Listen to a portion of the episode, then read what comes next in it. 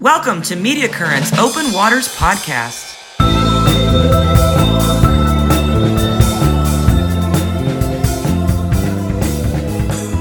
Hey everyone, welcome to season two of the Open Waters Podcast by Media Current. I'm your new host, Susan Cooper. My co hosts, Mario Hernandez and Mark Shropshire, will be coming to you each month to explore the intersection of open source technology and digital marketing. In today's episode, we'll be speaking with Cherie Hill, Creative Director of Media Current, and John G., Digital Designer at Media Current.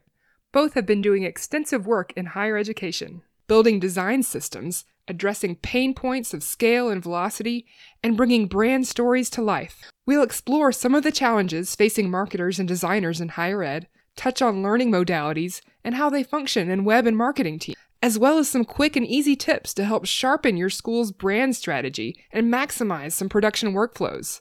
If you are a marketer, designer, or tech lead for higher ed, this episode is for you. Welcome, everyone. Mario, I'm excited that we're kicking off the first episode of season two. Yeah, hi, Susan. Uh, first of all, thanks for joining us as a co-host of the podcast. And, and yes, I'm really excited about putting the podcast back on track. So I can't wait to uh, to get started with this, the first episode of the second season. Yeah, so let's get into it. Cherie and John, glad to have you here. Uh, can you tell us about yourself? What are your roles? Hi, Susan. Uh, so glad to be here. Um, I'm Cherie Hill, and I am the creative director here at Media Current. Um, what that means for those of you who might not be familiar with what creative directors do, we work with awesome designers like uh, John and some of our UX and UI designers to help bring um, creative visions to life. So we um, help to uh, establish colors and themes and really design brand experiences that are memorable and connect to audiences. Awesome. And John? Uh, I'm a digital designer here at Media Current, and as a digital designer, I work directly with Cherie, the creative director, to produce branded elements both uh, in house and for clients. Great. Well, thanks for uh, being here, both of you. We really enjoy and appreciate you taking the time to join us. So the you know the first question that I have, I know there's always challenges when it comes to design or, or working on a project, but can you tell us, uh, give us a little bit of uh, information about some of the challenges that uh, clients face, uh, especially higher education clients, when it comes to design? Sure. Um, so you know, right now, clients in in higher ed are really facing challenges when it comes to pivoting uh, from what's happened with COVID and um, building coursework that connects with students online. But there's different audiences in higher ed. So there's different challenges with those different audiences. So, for example, for the content authors or for the marketer, there are certain challenges that they have um, in producing content as well as reaching leads and, and reaching students versus one of a faculty member who um, might be wanting to share some of the knowledge that they're building and um, to find the best um, students for their programming. So um, at Media Current, we have a lot of experience in working with higher education. So we're familiar with those challenges, we're familiar with those audiences um, and we're familiar really with what's happening with COVID. Um, some of the other challenges that are faced are really looking at creating consistent experiences across different channels. And that's something that John and I have been able to work with on, on a few different clients. John, do you want to talk a little bit about how um, the design debt is managed for, for schools? Yeah, absolutely. So, uh, design design debt is a pretty big problem with a lot of education uh, facilities.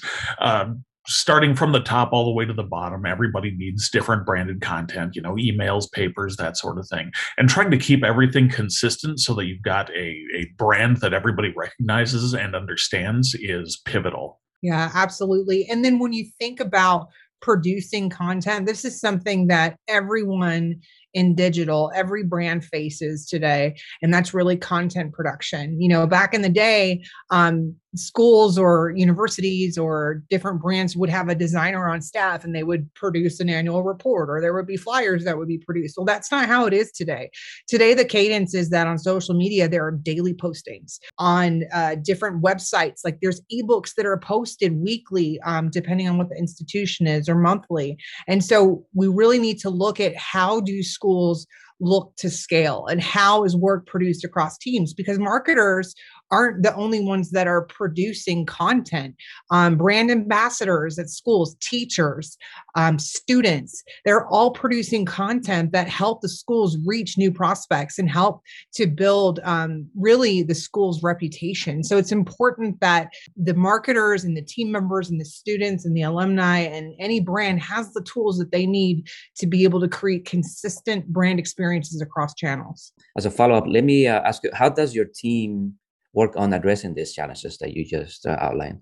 Uh, one of the first things that we do in order to uh, establish that brand is we have brand workshops that inform all of our design decisions and asset production and then we develop that into an entire brand guide that helps uh, kind of kind of reduce that design debt and keep everybody consistent so they've all got that same uh, page to follow so when you think about the voice and the personality of your brand every brand sounds different um, when you think about harvard for instance, the institution is very traditional um, and has a lot of legacy and a lot of history that it's rooted in. Its mission and vision is going to be different than a modern art school um, like RISD. So it's important to understand what a voice sounds like, and we can explore that through the brand workshop that um, John just mentioned. And we do that through design thinking. And what's great about design thinking is everyone has a voice. So, because of COVID, as we mentioned earlier, we're able to do these virtually and we do virtual brand workshops in Mural, and everyone uses different sticky notes, just like if we were in a classroom doing it together. Um, and we can gather those findings and then distill it into the brand strategy. Um, and those guidelines um, define application, everything from how the logo looks to how the brand sounds to all of the different distinct brand elements. So the different designs, the actual grid, the typography, all the things that you see in different design elements are defined in the brand guide. Awesome. So tell us a little bit more about designing for higher ed one of the things that's unique in service based design is that we're creating a service and a system, right? So that's different than product design um, that reaches the consumer. So, Amazon, um, when you think about a business to consumer, it's different challenges. So, in service design, we're looking at providing a service. Schools provide education, education is a service.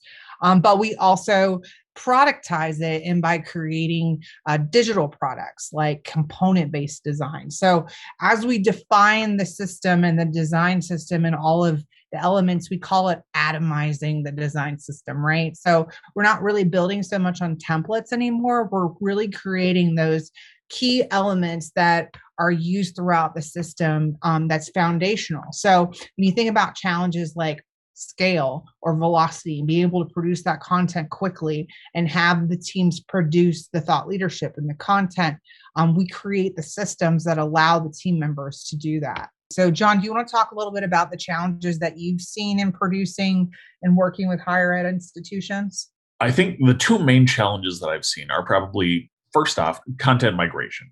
And so with educational systems, we've got hundreds of pages of content. We've got blogs, we've got books, ebooks, we've got all of these different eh, classes and classwork. And along with that comes the second challenge, which is division of labor.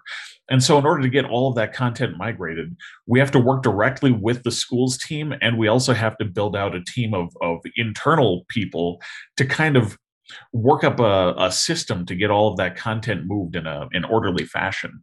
And so one of the things that really helps with that is component based design so that we can drag and drop so that it's easy for for everybody, not just developers, but people on their team to help us with that lift.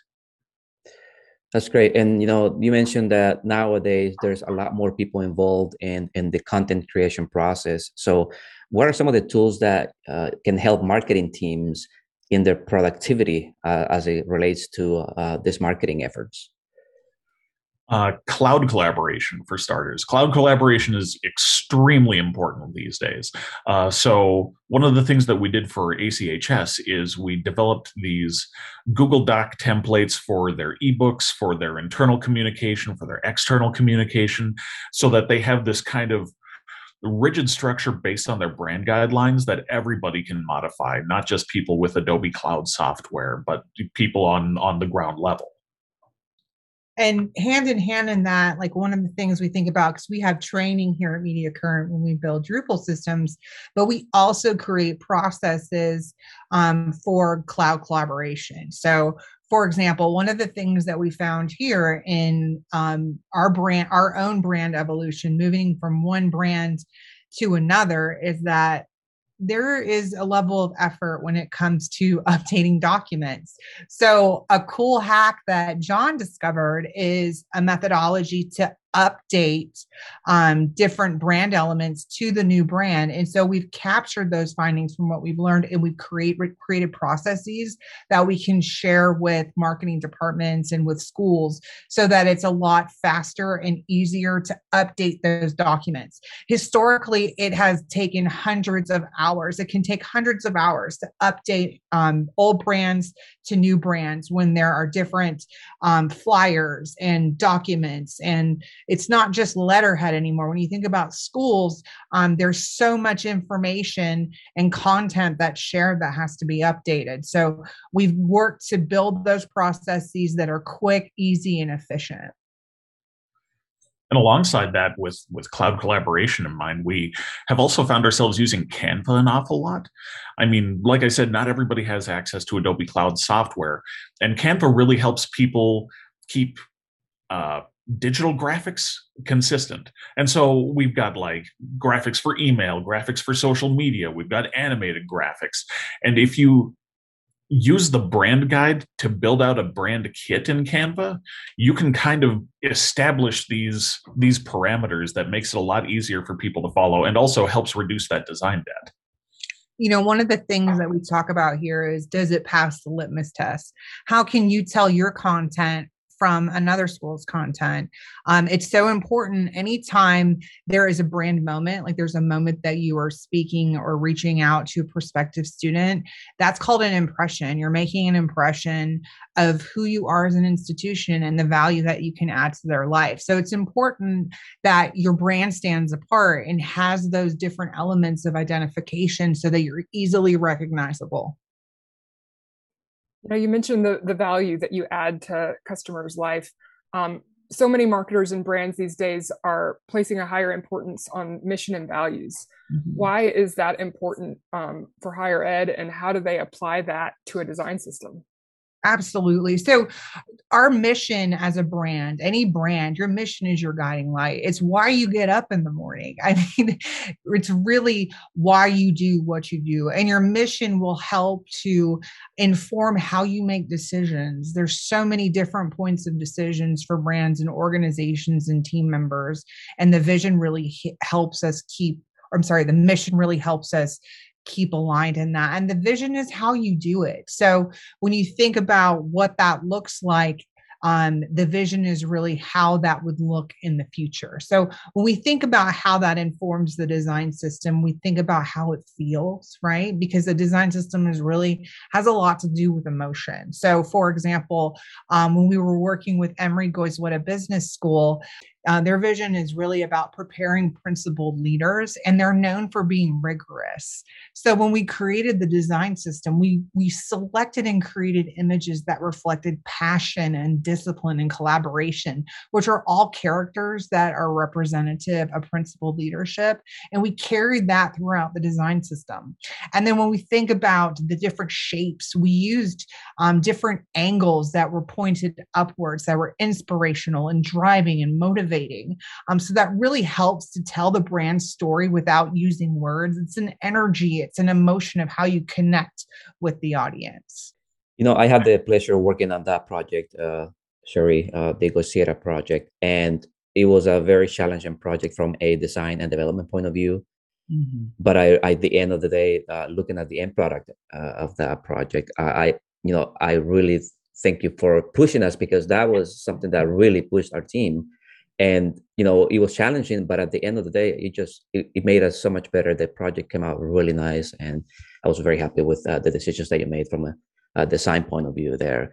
So um, in in in that uh, light you know can you tell us because you know brand right uh, there's a story behind that sounds like. So how how do schools build that brand story? Uh, as a service organization how is that brought to life Absolutely. That's a great question. So, um, what we do when we look at the brand story, we examine the different facets of the value system of the school. So, schools all have a value system that help to inform their brand strategy. So, we look at all of those different pieces and we build out a complete brand strategy. In that brand strategy, we look at different personality values and those different personality values, we have a workshop where we place images with those different values and we create a mood board. And that mood board is then shared with the team and we get feedback. And that's something that John was able to work um, with ACHS on and um, really help create a unique design system for them that doesn't look like any other school um, that I've seen. John, do you want to talk a little bit about that process and what that looked like? Yeah, once once we put the mood board together, we can start using their mission and vision to kind of inspire the visualization of develop, design elements and bring that across the entire system. And so, for example, right now uh, we're working on a campaign for DrupalCon, and we've got this system that's based entirely around uh, open source and open source expansion. And so we're creating visuals that kind of follow along with that mission and expanding on the expansion element of it and some of the some of the visuals that uh, John has selected have outer space and rocket ships and really the idea of going where people haven't gone before because that's really what open source is right? It's us collectively exploring and building new frontiers together. So we're able to harness the excitement of that and just use these beautiful visuals of um, space that light the imagination to inform the design system for the event campaign so that's everything from um, a virtual booth to um, different media types to ad placements to email campaigns, um, all of the different parts of the system. So, what do educators have in common? Like, what are you seeing in the market today among our clients? One of the big things is modularity, right? So solutions are they're not a single instance anymore. It's really about system design and creating cohesive experiences across not only web but also native products. So when we're building systems with modular elements, um, we want to allow it to scale efficiently, right? So we want to provide flexibility to adapt not only to the environment but to what time of day it is, to what the season is to whatever the academic calendar year is. Um, and not only that, there's similar audiences. So when you think about audiences in higher ed, there's the external audiences, which we call the front end audiences. Um, and those are people that come to the site to meet a need or complete a task. Okay. So some of these um, different personas or audience members are prospective graduates, um, prospective grad students, uh, current undergrads, current grad students, parents, um, people coming for continuing education, maybe a job applicant or an alumni or a donor. So all of these audience members have different goals and needs, right? Well, internal audiences are varied as well. So these people are coming to the site to communicate information and connect with users. And we're calling this the back end audience, right? So it's not just a content author, it's people in the academic programming, it's the marketing communications, um, it's admissions or staff or faculty, or maybe someone that's doing fundraising. So all of these people, even though they're a part of the school, all have very different goals. So when we think about for example, a prospective student's goal, um, they may be wanting to attend the best school that's possible for them, right? But when they're coming to the site, they want to determine if the school is right for them, and they are looking to find out about specific programs, who the faculty is, what the coursework is, and one of their main questions is, "Can I afford this school?" Right? It's like we all have budgets that we need to be able to examine, and then they want to look at perhaps applying to the school.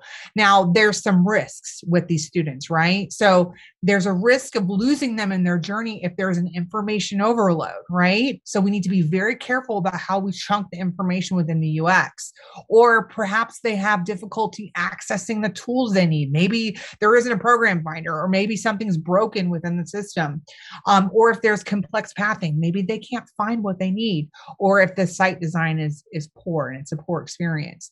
So some of the things you want to think about is to avoid these pitfalls and to also look at how do we win these students. So we win the students when, or the prospective students, when the site experience is easy, right? It's not painful for me to explore the site. There's lots of white space and the content's easy to find. If there's a definitive visual hierarchy, if it's a consistent experience, if I don't have to work, if the burden and the onus isn't on me, then that's going to be a win for the school because I'm already attracted to you. I'm starting to trust you. I want to become more like you.